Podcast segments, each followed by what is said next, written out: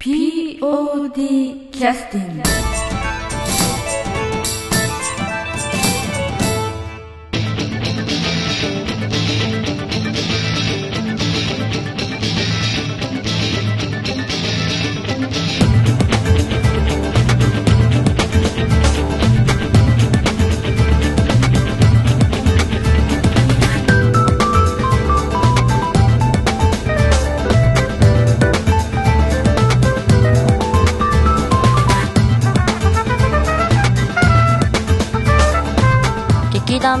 POD ポッドキャスティングです。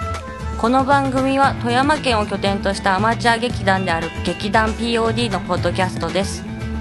劇団員や関係者ミュージシャンやアーティスト他の劇団の皆さんにご出演いただきましてオリジナル制作の劇中音楽を交えていろんなお話をしている番組です。えー劇団 POD のポッドキャスティングを始めさせていただきます、えー本日は、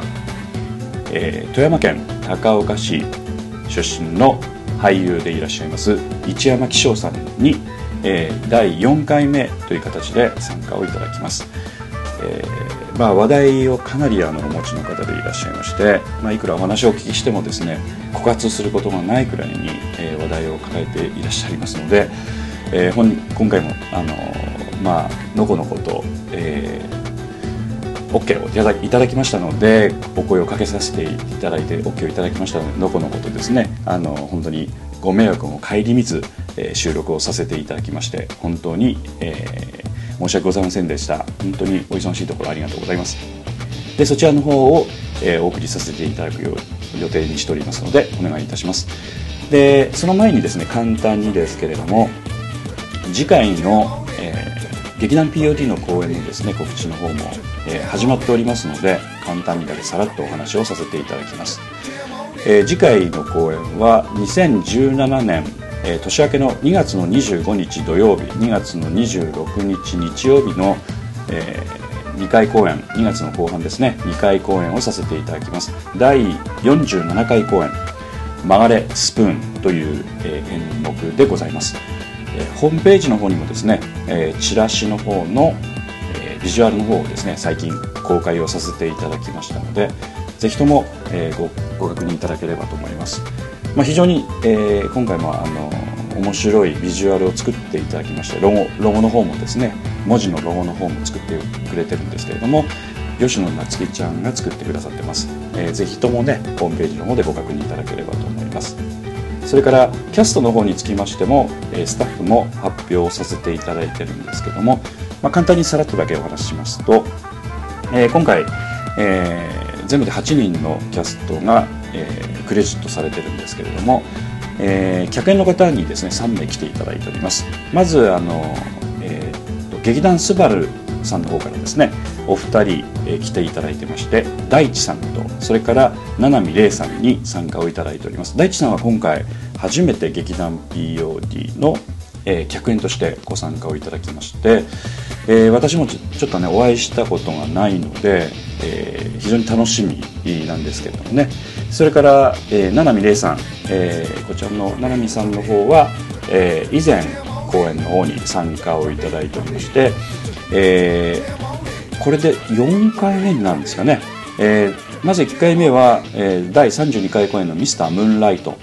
に、えー喫茶店のマスターだったんですかね、えーそういった役で参加をいただきました。それから、えー合同公演で五右衛門ロックとしの、えー方でも参加をいただいておりましてそれから特別公演の、えー創作劇「越中国衆大友のやかもち」でもあの客演として参加をいただいています、まあ、正確に言うと「えー、五右衛門ロック」は合同公演ですので、えー客演としてはえー3回目、えー劇団 POD としての公演としては、まあ、合同公演も含めますと4回目のご参加になります、まあ、非常にあのなんて言いますか、えー味のある、えーまあ、役者さんでいらっしゃいますので今回もどのような役なのかとかね、えー楽しみにぜひしていただければと思います。それから、え3人目の客演としては、えー以前も劇団 POD で活躍をいただいておりました渋谷学君が、えー参加をいただいております、えー渋谷君もかなり以前の公演からね参加してくださってまして古くはえー第19回公演からですね、えー参加をいただいておりましたので、まあ、劇団 POD のね歴史とともに、えー演劇活動もしてくださった方ですね。それから、えー劇団 POD の役者として、えー参加をしてくれてるのが島田彦太郎君。それから、えー今回がデビュー作になるんですかね。藤田貴弘君ですね。それから門口英二君。それから浜口智弘君。それから、えー中島八重子ちゃん、えーこの4人が劇団 POD あ5人ですね。劇団 POD の役者として参加してくれます。それから演出としてですね今回初めて演出するのが門口英二ということでキャストもね、えーしておりますけれども脚色も、えーしてくれてまして、えー今回ねどのような形で演出をしてくれるのかっていうのはね、えーこちらも楽しみに、えーしていただければというふうに思います。ということで、え第47回公演「曲がれスプーン」ぜひともお楽しみにしていただきたいと思います。ホームページの方もぜひねチェックをしていただければと思います。ブログの方にも、えー稽古の、えー様子とかね載せ載せておりますのでよろしくお願いします。えー詳しい、えーことについてはポッドキャストの方でもこれから、えーいろいろ劇団員の方に取材をしたりして、えー直接録音させてもらったりして、えーやっていきたいと思ってますので、えそちらも合わせてお楽しみにしてください、えそれでは、えー高岡市、えご出身の俳優でいらっしゃいます一山紀章さんの第4回目になりますけれども新しい収録になります。それではどうぞ。はい、えーそれでは POD キャスティングを始めさせていただきます、えー本日も、あのー実は、えー前回、えー3回にわたりまして、えーいろいろお話をお聞きできました、えースペシャルゲストの方に再度お時間をいただくチャンスをいただきまして、えー今日はあのクリスマスイブのあの聖なる日に おっさん2人でちょっとお話をさせていただくことになりました。今日の素晴らしいゲストとして来ていただいているのは俳優の一山紀章さんです。よろしくお願いいたしよろしますくお願いします。一山紀章です、えークリスマスイブは、えー若い時から女性と一緒にいたこともない人と一緒にいたこともほとんどないという一山でございます。はい。はい。あのーまして女性といるなんてうちのかみさんぐらいです。ね 本当にあのそれぐらい若い頃は、えー女性と、えークリスマスイブを迎えるなんて、えー夢のようなあことはなかなかなかったですね、はい、そんな一山でございます。よろしくお願いします、よろしくお願いいたします、あの前回もいろいろなお話をお聞きしまして、まあ、あの俳優になる以前の段階の,、あの東京富山富山の富山県の高岡市からはい。東京にえお越しになった時のお話ですとか、えあの実際にまあ芝居に関わってあの偶然に偶然が重なって芝居に関わるみたいな感じになった風に聞こえたんですけれども、はい。それからあの非常に生意気な時代、えあるいは、えー危険なお仕事、はい。えーあるいはさまざまなあの危険なアルバイトのお話ですとか、はい。あるいはあのいろんなそのし俳優の中でのいろんなそのいろんな方々との出会いですとかさまざまなことをお聞きがお聞きできましてあのまあ当初はその若い方への参考にいろいろアドバイスをいただくという話だったんですけれどもなかなかちょっとあの参考になるお話にならないあの破天荒な感じがすごくあったのが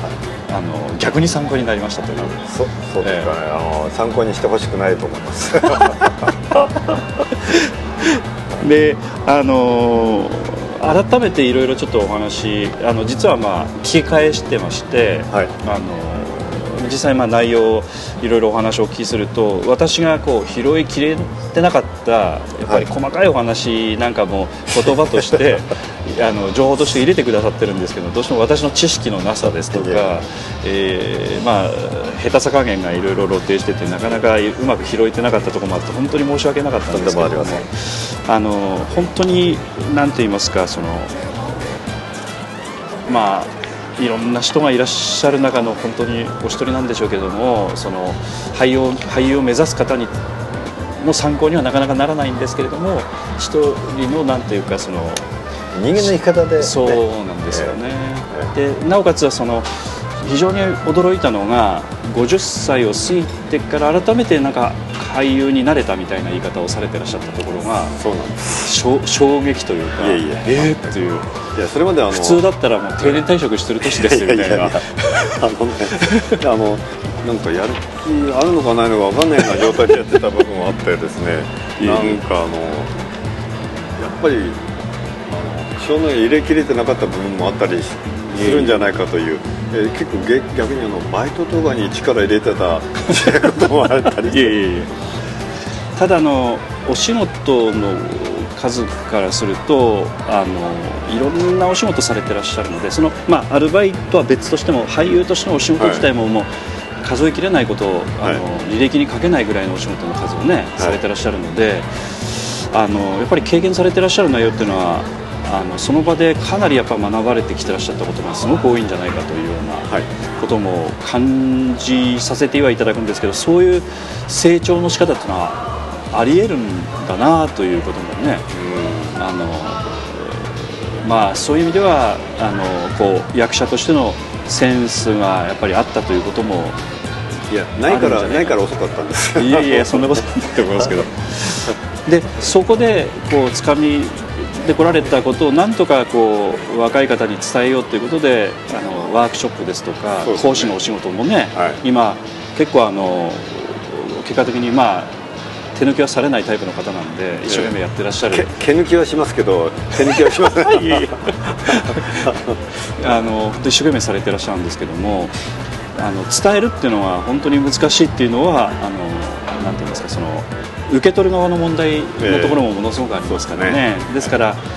あの実はあのこの収録始まる前に一山さんの方でワークショップ用にお作りになられたちょっと脚本とかをねちらちらっと見せていただいたんですけども、ちょっとびっくりしたんですけどもこんなことまでされるんだと思って。まあ、考え方とすればそのワークショップをするにしても既存の脚本を持ってきて使うという手もあるでしょうしあるいは、まあ、講義で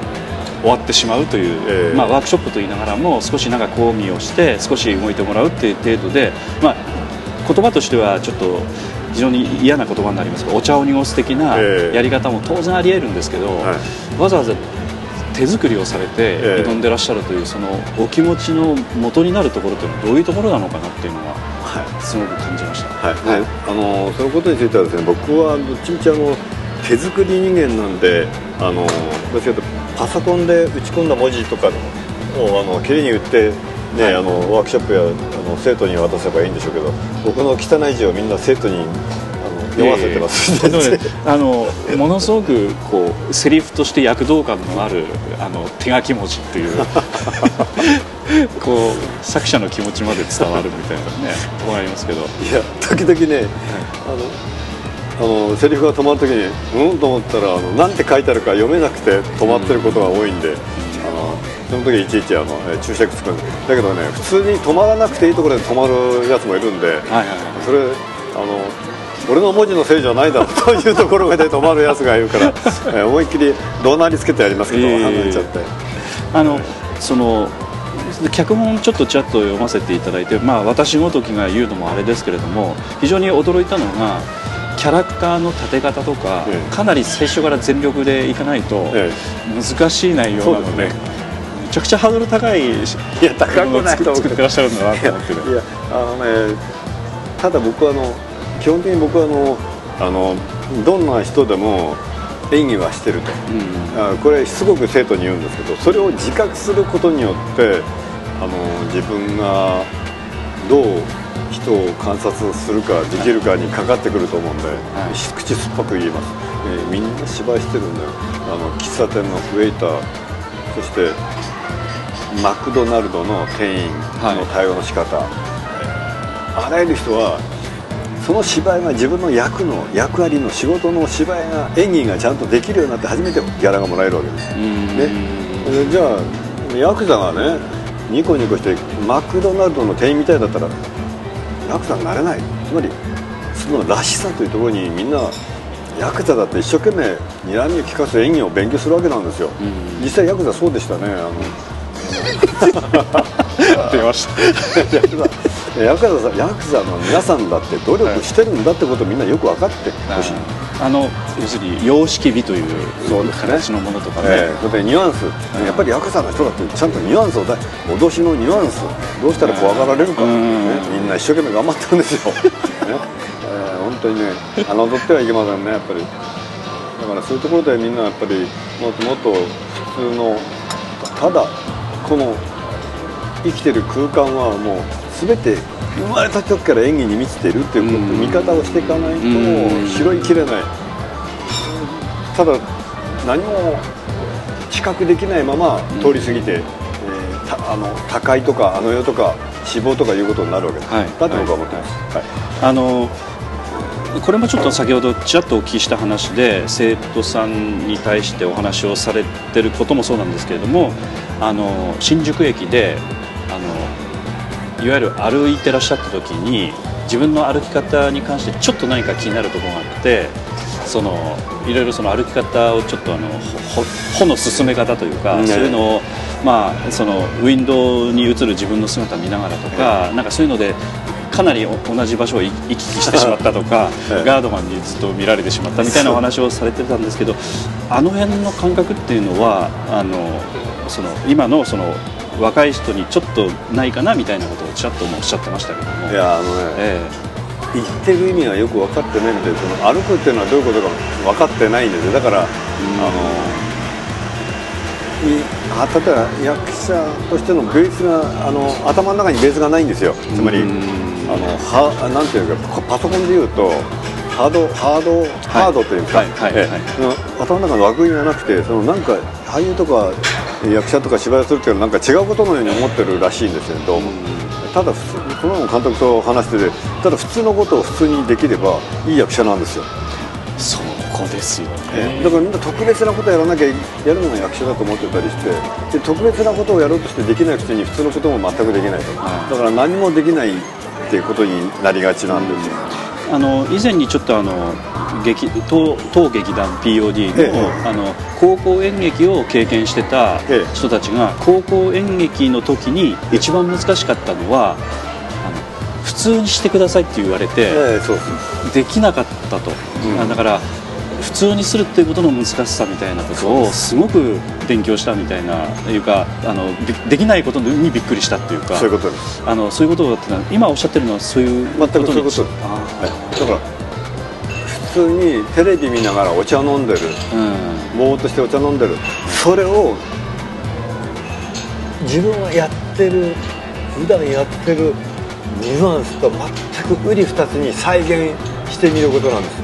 自分のうちで。じゃあ人がいる中で自分のうちを演じることが大事なんですよ。でうちでテレビ見てるにアホみたいな顔してあの今あの実際にやってくださってるんです実は。い。あの映像には映ってないですけどラジオですからあれですけど、だから本当にアホみたいな顔して体の力を抜き切ってはい、力抜き。これ人に見せられないぐらいのところをでやってらっしゃいます演じるってことはあの演じるっていうただうちでやったことやればいいだけののことですね。それすらもやっぱりできないんですよ。それはやっぱりあの日頃の体の動きを意識したりというふうに先ほど言われたように本当にあのし人を見たり自分を見たりみたいな。やり繰り返さないとだできない。ただあのそれとその過去一山さんのその役者としてのストーリーを拝見させていただく流れとええ。リンクしないところはあのそういったそのなんていうか教えられてないのにあの若い時はそういうことを実際にまあやりやってらっしゃった面もあると思うんですよ。そのえー、と若い人にこう自分のあのなんて言いますか知らないことをとにかくつかみに行けとかあのしこうなんかこうものすごいパッションみたいなことをええ。前回のあのなんて言いますか収録の時にえ何か知らないことを知れあの感じてないことを感じろっていうような、いくつかそういったお話として若い時はもうそういうものを貪欲にいけっていうような話ありましたけどその技術でそれは冷静にこう客観的にこうそういった技術を身につけていくこととパッションとのつながりっていうか、そういった部分っていうのはなんかあの一山さんの場合は少しあのこううまく融合されてらっしゃるんじゃないかという感じがするんですけれどあもね。のあのうまく融合されてると人に言われたら、うん、そうかもしれないなって言うしかなくて、え。いや僕はただやっぱり10代の時から、うん。やっぱり何でも自分にトライさせようとしてた部分があって、できないことならなおさらやらせようとしたところがあるんですよね。その一つに俳優たちがいたわけですよ。僕はあんなことはやりたくないし俺にはできないっていうのはうん。俳優だったんです。俳優っていうか演技だったんです。はいはいはだってあの人の前でにっこりもしないやつだったから、はいはいではい上司が「おはよう」って「一山君おはよう」ってにっこりしてくれない僕はブスッとして声も出せない頭下げるだけだったりとかあの、ねえーとんでもないやつだったんでそれをにっこりおはようおはようでおはようって言ったら「おはようございます」ってそんな人間にだったら自分はどんな世界が変わるんだろうっていう発想もありましたよね。そういうことができてる自分だったらどんな世界が変わるんだろうというところから自分を変えるにはどうしたらいいかっていう。ところでとにかくこいつを動動かそうとしたんですよ。こいつっていうのは自分のことですからはい。あそういうことをやっぱり意識してらっしゃったわけですね当然。ああなるほどね。ななぜかといったらやっぱり自分を動かし動かすのが大変だった。うからこそ俺はこの自分を使える人間になりたいと思ったわけですよ。うん。人を使う人間じゃなくて僕は僕を使える人間になりたかっただけなんです。人の上に立つつもりは一つもないんです、はい。ええ。昔から。うんその使うという意識というのはやっぱりおっしゃる通りう若い人はない。あんまりないですね。あのやっぱりこうい役役者を目指している方はそれなりに自分はそういうことに対して得意だと思ってたり、あのそういうことに関してこう自分に酔うみたいなところがあるので、ええ。あんまりこう研究をせずにそこに入っちゃってるとなんか中途半端になって、こう自分のその形をちゃんと見見れ見切れてないというか、うん。一山さんの場合は自分からこう変化すること自体ものすごく苦痛で難しさがあって、えそこをやっぱり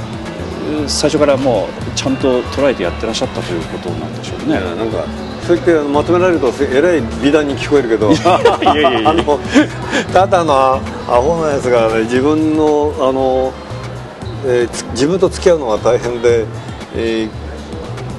苦し紛れに芝居をやってみようと思思ってあもう潮時だと思ったらただ偶然オーディションに受かってこういうところになったきたってるだけなんですけど。だけどただやっぱりあのーただやっぱり苦しい自分をうまく動かせなかったのが苦しいというその1年が僕を動かしてくれたんだと思いますよね。あの自分をコントロールできないことの苦しさがうん。それをやらせてくれたんだと思うだから僕は目の前にぶら下がった目の前にサンドバッグが欲しかったんです、とにかく 叩くものはないとなんか前に進めない気がしてそのだから、えもう何でもよかったんだろうけどあじゃあなんか芝居なのにもう叩くのにちょうどいいかみたいに思ったんでしょうね、だからもうでもうこのサンドバッグもういいやもうもうもうこれもういいかってうん。そのサンドバッグ捨てようとしたんですけど捨てようとしたらまた戻ってきてあの 自分がノックアウトされたみたいな感じ。あのいまあ何回かねあのそういった世界から離れようというかもういいやって言ってされてらっしゃいましたけど、ええ。いろんな方のやっぱお導きというか。導きかなんか 神の導きかあの地獄への道連れなのかなんか知らないですけど、やっぱり戻られるきっかけがね結構やっぱりうん。人を通じてあるみたいな、ええ。あの結構いろんな人にお世話になななりられてらっしゃるというか、ええ。あのアテンドしてくださる方がいらっしゃるみたいな、一山さんの場合そういうような方がね何かいらっしゃって。いやあのジーンズ屋の社長さんですとかね。悪いけどあの感謝していいのか恨んでいいのか分かんないなとか 全くね。あのいや本当にあのなんかね僕はもう今になってもうあの褒め言葉に何もならないんですけど僕はこの世界になんか引っ張り込まれた感が非常に強くてあ。あの僕初めてやっぱり仕事した時にあの NHK の少年ドラマはい。の本番の最中に、その赤い月。赤い月の時ですね、あのはい。はい頭の中に声が聞こえたっていうそのうん。言葉通り、あの自分の道にされちゃったっていうはいところがありますよね、あのその言葉がやっぱりずっと僕の中に残ってたんで、うんもうやめたくてもやれなやめれなかったっていうのもあり、うん。あると思いますよ、ん。あのあの言葉は一体何だったんだっていう、うん。それ僕が言ったんじゃないんですよ。ね。ココーリングですよねなんか、ええ。よ奨励されあのこう呼ばれるという。なんかそんな自鳥分の道に呼ばれるね。えなんかお前を育てるにはこの道が一番いいんだって言われたような気もしますよね、あの自分の人間性とかいろんなものを成長させるとか進化させるにはこれがいいんじゃねえかって、はいまあ、それのくだりは前あのポッドキャストのね、うん。あの一山さんの、えー出てくださった第1回目のところをちょっと詳しくお話ししてくださってるので、まあそのここあのちょうどそのオーディションに受かって、ええ。本番迎えて、ええ。内なる声が聞こえたといそうことに関してですね。ええ。えで私はあのその時にちょっとあの詳しくお聞きしてなかったんですけどいわゆるそのデビュー作というか、え。まあ、舞台は何回かお出になってらっしゃったという話もね、お聞きしてたんですけど実際ああいうそのテレビドラマの世界というのはカットカットで細切りにしていろんな撮影をしながら、まあ、進んでいくんですけどその当時のことをご記憶があられるかどうか分かりませんけれどもあのまあこっちなんですけどど素人みたいな人が、その本番で仕事をするわけですけれども、うんどどうだったんですか？実際はかなりそのなんていうか戸惑われてたのかいやあのねどうなんでしょうか？変にあの腹が座ってた振り返ってみると変に腹座ってましたよね、あーあの少年ドラマの時でもそうですしあのすごいキャストが出てる当時やっぱり一番売れてた柴田敏夫さんだとか秋吉久美子さんとかが主役のドラマなんかでも、はい。もう全然緊張しなかったですからね。うあの全然緊張しないのを取り越して、自分をものすごいあのあの処刑を宣告されたシーンだったんで逆に自分をガーッとあのあの狂気に持っていくような、んはい。あの意識をねそうやって持ってそれにちょっと自分の中で得意になってましたね。俺はこれだけできるって。あのいやあのまあなんていうかちょっとそのしまあ信じられないのはあのまあまあ有名な方に関してはまあ興味がないぐらいの感じだったのかもしれませんけれども、ええ。それはそれとして、ええ。ただあの仕事の段取りもわからないところにポンと行って、ええ。平気だった。平気だったところがすごいですよね。バカなんですよ。いやあのねやっぱりあのある程度そのどこか失敗しちゃいけないとかなんか思ってる人間は無理ですね。あの失敗がどうな失敗したっていいじゃないかぐらいの失敗したら文句あるのかぐらいの気持ちじゃないと、あの心臓がいくつあっても足りないですから。ねうん。だから、あ僕なんか全然こだって文句は文句言うんだったらやめやめりゃやめてやるよだから そんなもん怖いものなんかありゃしないですよ。何なんか文句あったらいいよ俺別にやめるからで。ね全然きっとやっぱり根底にそれがあったー失うものはないみたいな。あ別にお前出てくれ出てくれいや出る出してくれってから出てるだけなんだから文句あったら出ないよで終わりですからね。ーただきっちり仕事は果たされてたというかそのなんていうか別にやる気がないわけじゃないそうですよ一生懸命やりますよそれは、ねい。やいや目の前にぶら下がったサンドバッグは一生懸命叩きますよ、でサンドバッグからななんだかんだってあのいらないって言われたらあそうですかって言われる言うだけであって。その辺が本当にちょっとあの驚きというかあーどういうお気持ちでねされてたのかっていうのは本当にしあの後でその収録の後聞いていやいや普通できんでしょうと。そんな感じですよね。いやあのやっぱりねあのクソ度胸はあったみたいですね。ああの今やっぱりよくコメントでやっぱりあのその後でもやっぱりやった仕事でやっぱり有名な人とかいらっしゃるうんうんうん。いやだから有名だからどうしたのって気持ちしかなかったですよ。ーうん。だから人間としてあの別に俺は芝居が下手なだけだよ。あんた有名な人いいじゃねえかって、ねでそ下手という感覚でやってらっしゃったんですか？全然決してうまいと思ってなかったあただあとあのだって昔から劇団のあれの時でも下手くそバカとかしか言われてないから。別に俺の俺は当然下手だよって。あの当たり前じゃねえかんなお前うまいわけねえだろ俺がって。いやそそそれで人前に出て、うん。要するにお芝居をして要するに収録をされるわけですよね。そうそうそうそうででただあこういうあれだったらちょっと俺負けないかもしれないっていうのはありましたよこのニュアンスを出すんだったら悪いけど有名なお前よりも俺の方がうまいよって芝居じゃなくてニュアンスを出すのは俺の方がうまいよって、えー変なあの意味のない自信はありましたよね。それは何を求められてるかというのはそうそそれ。要するに自分なりに当然ええ。うまく使うちゃんと掴んでらっしゃるわけそうでよね、ですす。あのえーそれでは休憩の曲に入らせていただきます、えー休憩の曲は劇団 POD 第32回公演「ミスタームーンライト」より結城の本音をお送りさせていただきます、えー作曲演奏は安田宗弘です。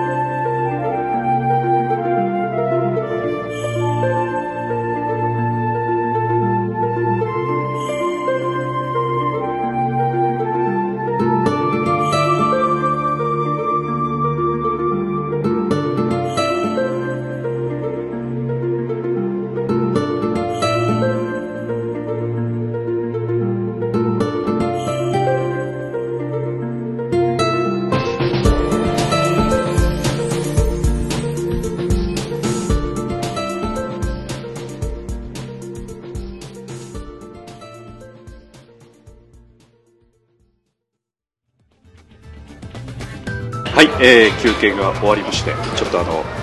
今ちょっとあの別な話で少し盛り上がっておったところですけれども、はい、あの先ほどちょっとあのちらっとお話をお伺いしましたその無頼的な役柄とか若い時の,、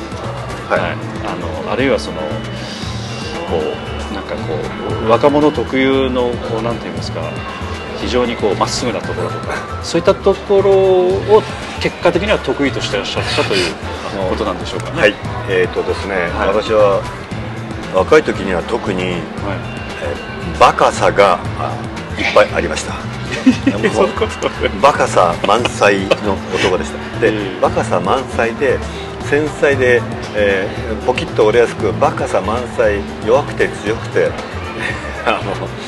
えー寂しがり屋で、えー孤独を選び もうややこしいやつで本当にね、え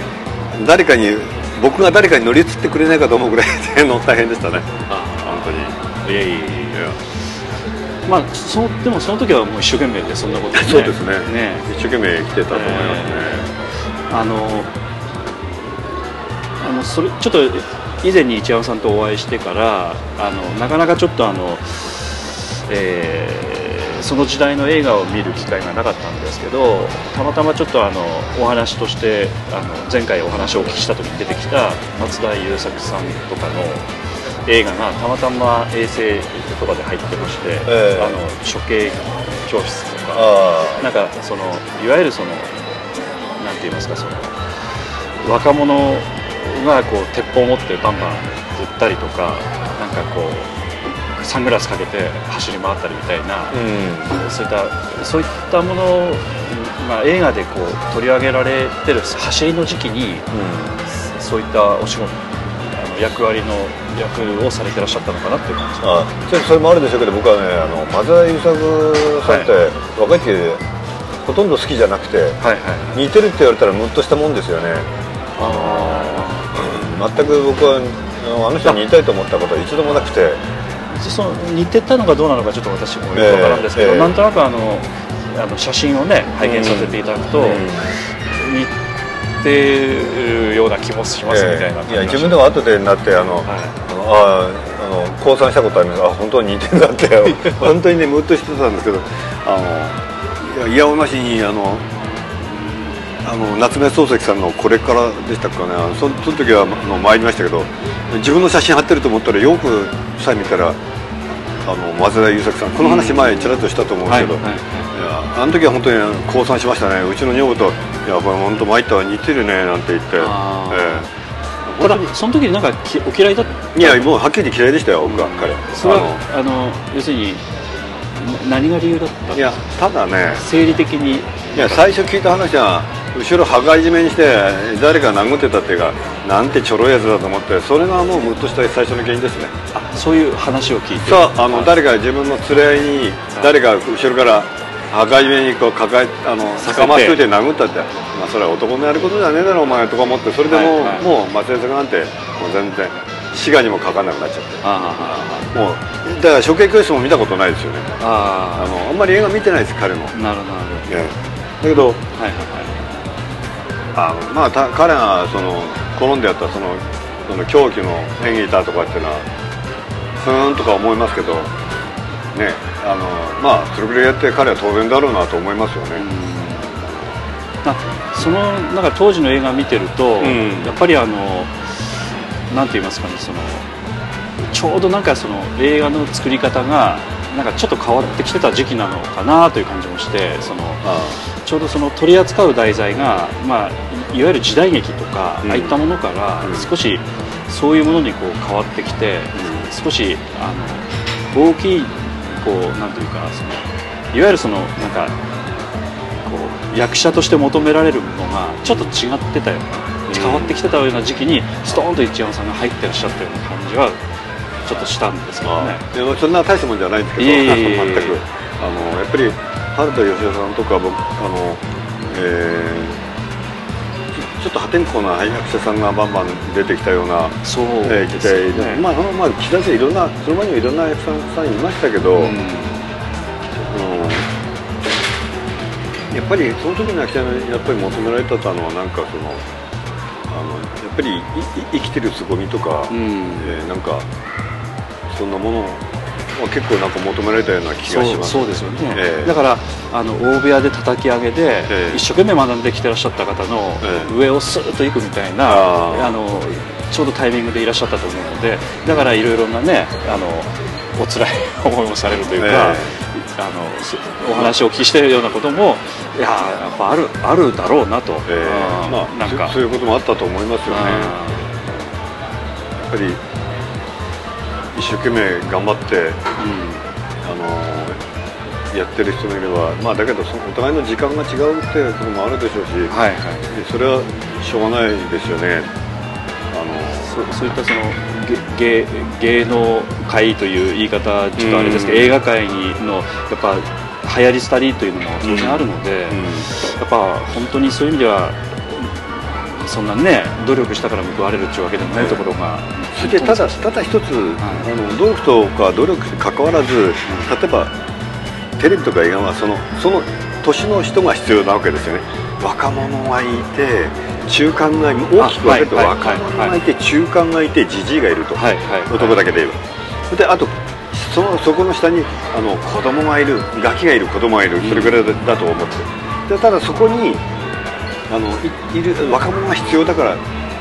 なわけです。例えばそこで、あの若者は特に若者はそんな苦労しなくたって若者であるだけでうん。あの、仕事あの、うん価値があるわけで、価値がある。あの下手であれなんであれ、はい。若者が必要なわけですから、はい。だからそういうところでただ使われただけだとまあ思います、前ねおっしゃってたのはそのベテランという言葉は、うん。ちょっと役者の世界では必要ないかなみたいな。ことをええ。ちゃんとおっしゃってて、若者は若者でのやっぱり、えー必要性があって、ええ。中年では中年の必要性があってみたいな、ええ。そうなるとベテランっていうのはありえんじゃないのっていうようなね、そうです。じじいがバイトあのじゃあ若者できるかってできないわけですよね、うんいくらベテランだからといって、うんうんうん。だからじじいはじじいしかできない。いやそれ舞台だったらさじじいが若者のふりすることはできるでしょうけどあの声声質は違うわ、うん。動きはって。だから無理がありますよね、だからだからベテランなんて言葉なんてね大して意味がないと思いますよ、さあその中であのその年々で、うん。あのいろんな役割をオファーがあったりとか、ええ。あるいはお話としてはなんか目の前に来たりとかっていうことも当然あると思うんですけど、はい。あの例えばその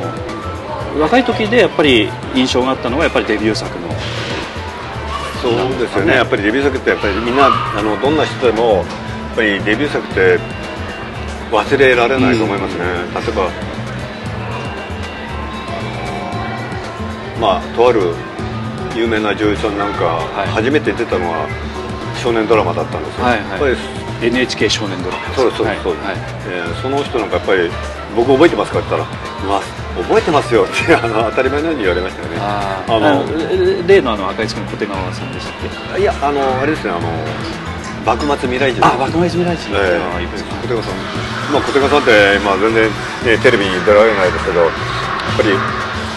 高校生の時からその時から爆発的に売れていって、やっぱり第二の秋吉久美子風でしたからね、あ彼女はやっぱり売れましたよねああいったのも売れるか売れないかというのも本当に面白いんですよね。そうですあのあのあのなんだっけ。歌手の僕は PV やったあ中森明菜さんの時もそうでしたけど。はいはい。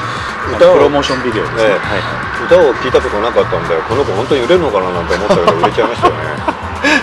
そうかそうか。それであのあるプロダクションの部長は僕と一緒に仕事させると売れるんじゃねえかっていう期待感からあの なんかやたら一緒になんか仕事させたかったとある事務所の人がいましたよね。でああの結構女優で売れたとある事務所の女優さんも今はもうおばさんですけど、あの初め全然テレビ出る前に「あ一山お前こんあい今夜空いてるか?」って言うから「空いてますよ」って言ったら「あの新人と飯行くんだけどお前も来いよ」とか言って「あいい,、はい。はいいいですか?」とか言ったら今あ今は結構おばさんですけどすごい売れましたねその女優さんもね。やっぱりデビュー前にちょっと一山さんの顔近くをね通り過ぎた人がいいのかな。ちゃうでしょう。ただなんかあの何何がきっかけでねあのでままたあのそのそのお役者として充実ししてるかどうかもあの考えるとう売れたらいいかっていうわけでもないところもあったりとかねいろいろあるんでね難しい人間の夫婦ってあの売れて不幸になった人もいますしね。本当に結構いるんですよ、うん。だからねあのバーッと売れなくて売れなくて売れなくて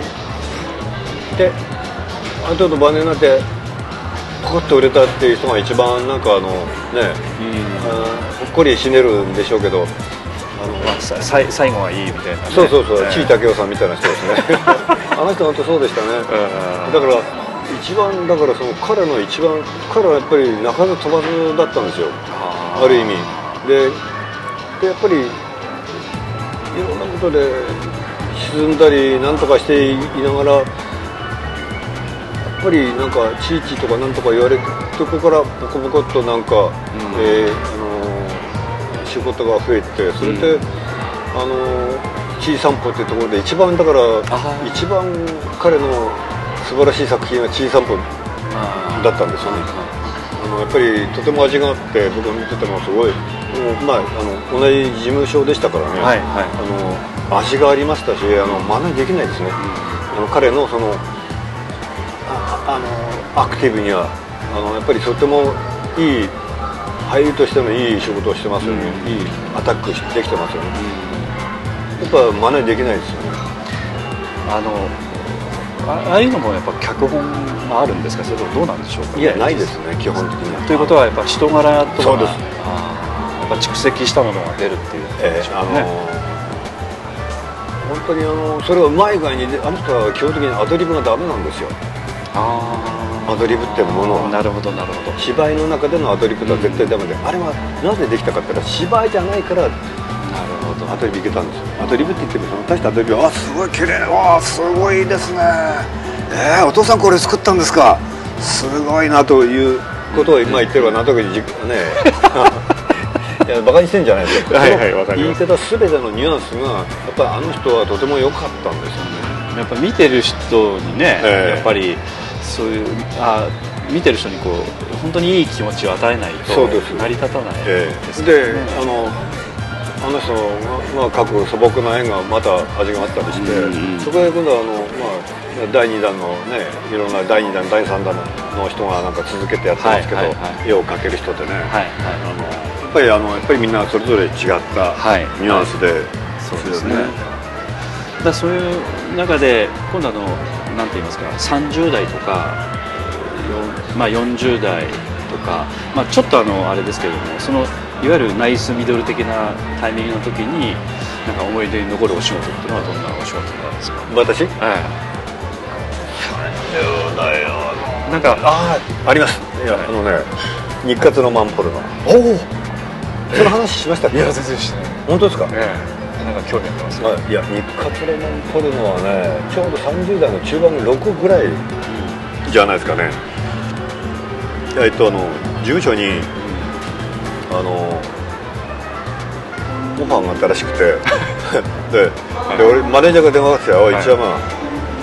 お前日活ロマンポルノやるか？断るか」ってあのおちゃらけて電話かかってきた。え？日活ロマンポルノですか？どうすんだよ？いいから事務所来いって言われて事務所行っていろいろ話聞いてで「あ俺やりますよ」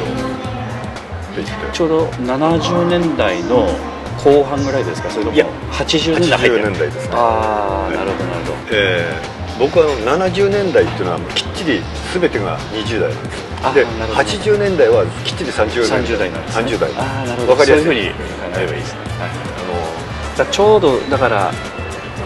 黄金期というか一番最後のぐらいのタイミングぐらいの時代ですかね、ねあの裸になっても筋肉隆々で、はい。あのもう暇さえあれば期待させられてた時期ですからね。で僕の、まあ、前にも言ったと思いますけどバイトというのは基本的に肉体労働喫茶店のどんな忙しい喫茶店であれレストランであれ動き回って忙しくて大変で体ヘトヘトになってもそれを肉体労働とは認めてくれないんですよ。綺麗な小綺麗な格好してやる仕事はダメだもう汗で汗と泥で汚れて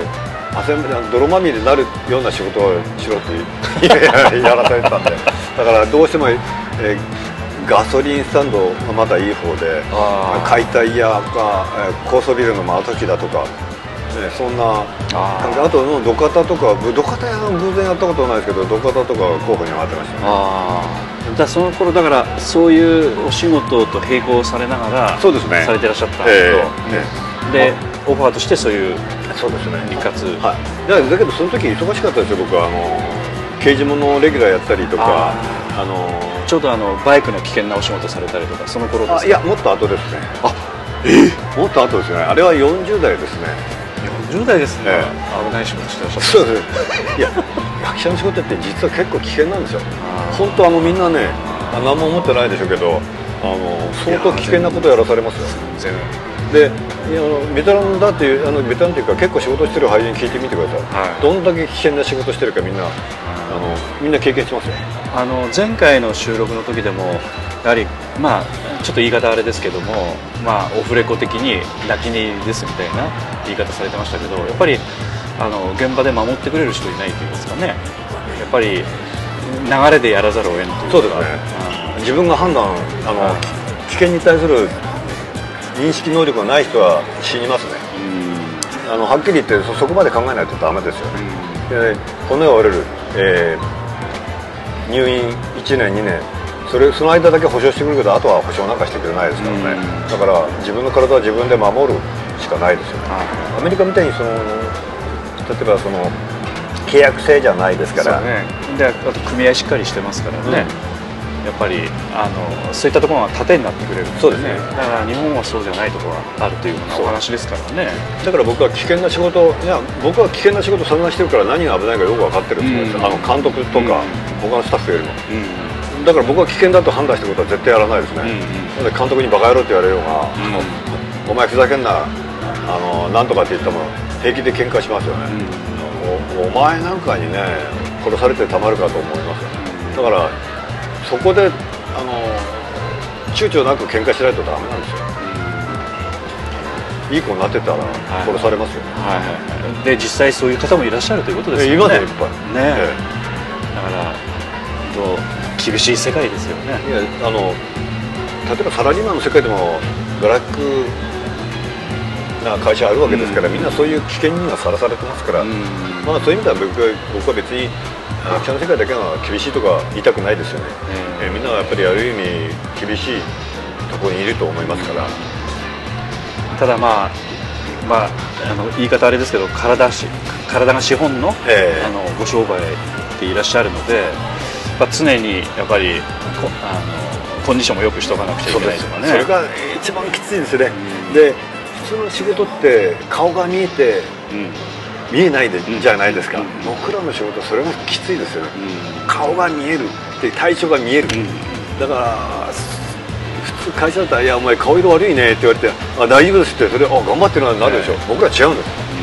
顔色悪いね。じゃあもうダメなんですよ、なんで顔色悪いんだよなるから、ね。きついのは唯一そこですよ、あの命かけるのはどんな仕事も多分同じだと思うけど、ただ俺たちはあの目の色にしたってそうです。よ、あの体調悪そうな目の色して元気な役はできないわけですよね、はい。はい出てしまうところがやっぱり辛いですよね、はい。動きも、はい。リズムも、で例えばよくあのサラリーマンみたいな人とあ俺はもう3時間しか寝ない寝れないって言ったら俺だってしょっちゅうやな3時間って。あの仕事の内容が違うと同じ3時間でも違うんですよ。で,、えーなるほどなるほど。で僕らの仕事やっぱりいきついとしたら、決められたセリフを決められた場所で言わない言えなきゃいけない言わなきゃいけない。思い出してる時間はないんですよ、それと他の仕事は違うんですよ、ただ大変だって言ったらそこですよね。それとその先ほど言われたように顔色すべてコンディションよくしとかないえと成り立たないというそうです。ことはねだからあの前の現場が大変で、うん。あの睡眠時間がどうでっていうのは言い訳にならない、そうですよえーサラリーマンだったらまあ大変だったねみたいな感じそう同情されるけど、ええ僕ら同情されたとしても、同情さん大変ですね用意スタート！なりますからねなんなんだその顔色はみたいな。そうそうそうそう。そうなんそんな感じになりますからね。あーきつい。であのちょっとブログもね拝見させていただいて、ちょっとまあ言っていいのかちょっとあれですけども十数年ぶりになんか風邪ひかれたみたいなね。なえー？っていう感じです。だから気軽に風邪もひけないんだなみたいなね。ええあのいやあのね忙しくなりだした時にあの病病魔が迫ってくるって分かるんですよ。後ろの方から「あちょっと待ってくれやめてくれ」って、えー僕薬飲まないですよ。いや風邪なんて薬飲まないってねまあ最近有名な話ですけど、まあ昔から。いやそうか。もうね。昔からなんですね。そうですそう。ですいいちゃんのは、えまあ、普通風邪で薬飲むのは普通なんですけど昔も今も。昔は飲まないんですね。あ飲まない。でね前若い時こう言ってたんですよ風邪ひいて熱出たら冬でも薄着してバイクで飛ばせば風邪治っちゃう。ほんで雨降ってる日なんかずぶ濡れになって走ってこれは帰ってきた頃治ってたんですよ。ところがさある時期になったら余計ひどくなって。いやもう今バイクやめましたけどね、ええ。思い出話ですね。なんかだからそれそれぐらいにだからあのあの気をつけてらっしゃるんですかというのをお聞きしたら、えいやいやいやっていうようなお話だったので、えおそらく気をつけてる以上なんでしょうね。そうです。よ引かないようにただしてらっしゃるというかそうです。引かないことになっているというか、ええ。あのいやあのねうちのかみさんがこういうのあの、なんか俺ね風邪っぽくてなんか熱あるみたいって言ったらさ、はい。うちの女房はなんて言うかって言ったらはあんたそれ勘違い。俺今日すごい具合悪くて頭痛いってもうどうにもうちの女房に電話するわけそしたらうちの女房は、あのねそれあんたそれ勘違いだから。い、あのまああれですそしたら「けどうん分かった治った」って俺言うんだ。ママネージャーさんなんですよね奥さん。はいやだから俺たちの時はねそれ勘違いでいいって言ってやらないと 平気で風邪ひいちゃうから風邪もそう。そういうことなんですね。だからお前だからたまに言うわけ。俺にもたまには風邪ひかせてくれよって 言うんだけど。ひどいひどい夫婦だよねまあ今日もあの、えっとまあイブなんですけどね、はい。あの奥様の方もちょっとお仕事ではい。どうしても、ええということで今日はあのイブの日にちょっと申し訳なくお時間をいただいたんで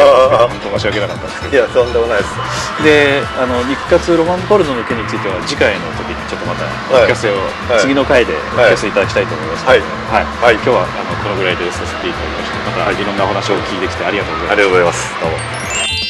えーそれではお別れの曲に、えーなります、えーお別れの曲は、えーこちらも、えー休憩の曲と同じ、えー公演からお送りさせていただきます。第32回公演「ミスタームーンライト」より「ナイフ」です。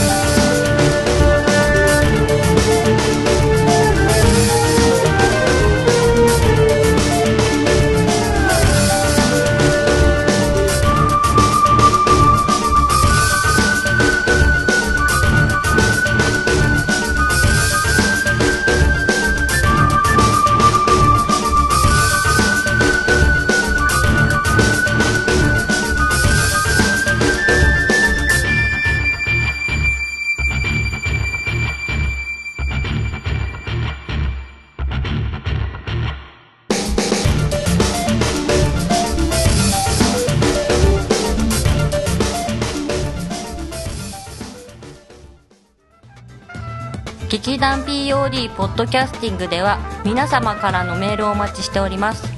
劇団 POD の芝居をご覧になった方はもちろん全くご覧になっていない方からでもメールをお待ちしています。メールをお送りいただいた方には劇団でオリジナルで作曲しております音楽 CD または音楽ファイルをプレゼントさせていただきます。メールアドレスはマスターアットマーク POD-world.com master.pod-world.com へ直接メールをお送りいただくか劇団 POD のオフィシャルウェブサイトの送信フォームからお送りいただけます。Google などで劇団 POD と検索してください。劇団 POD のオフィシャルページのトップ画面のインターネットラジオのリンクを開いてください。そのポッドキャストのページに番組へのメールはこちらからとリンクが貼ってあります。そちらからお送りください。もちろん Apple の iTunes ストアのこの番組のページのレビュー欄からの感想もお待ちしています。またオフィシャルページのトップページに Twitter と Facebook のリンクも貼ってありますので Twitter フォロー Facebook いいねもお待ちしております。それでは次回まで。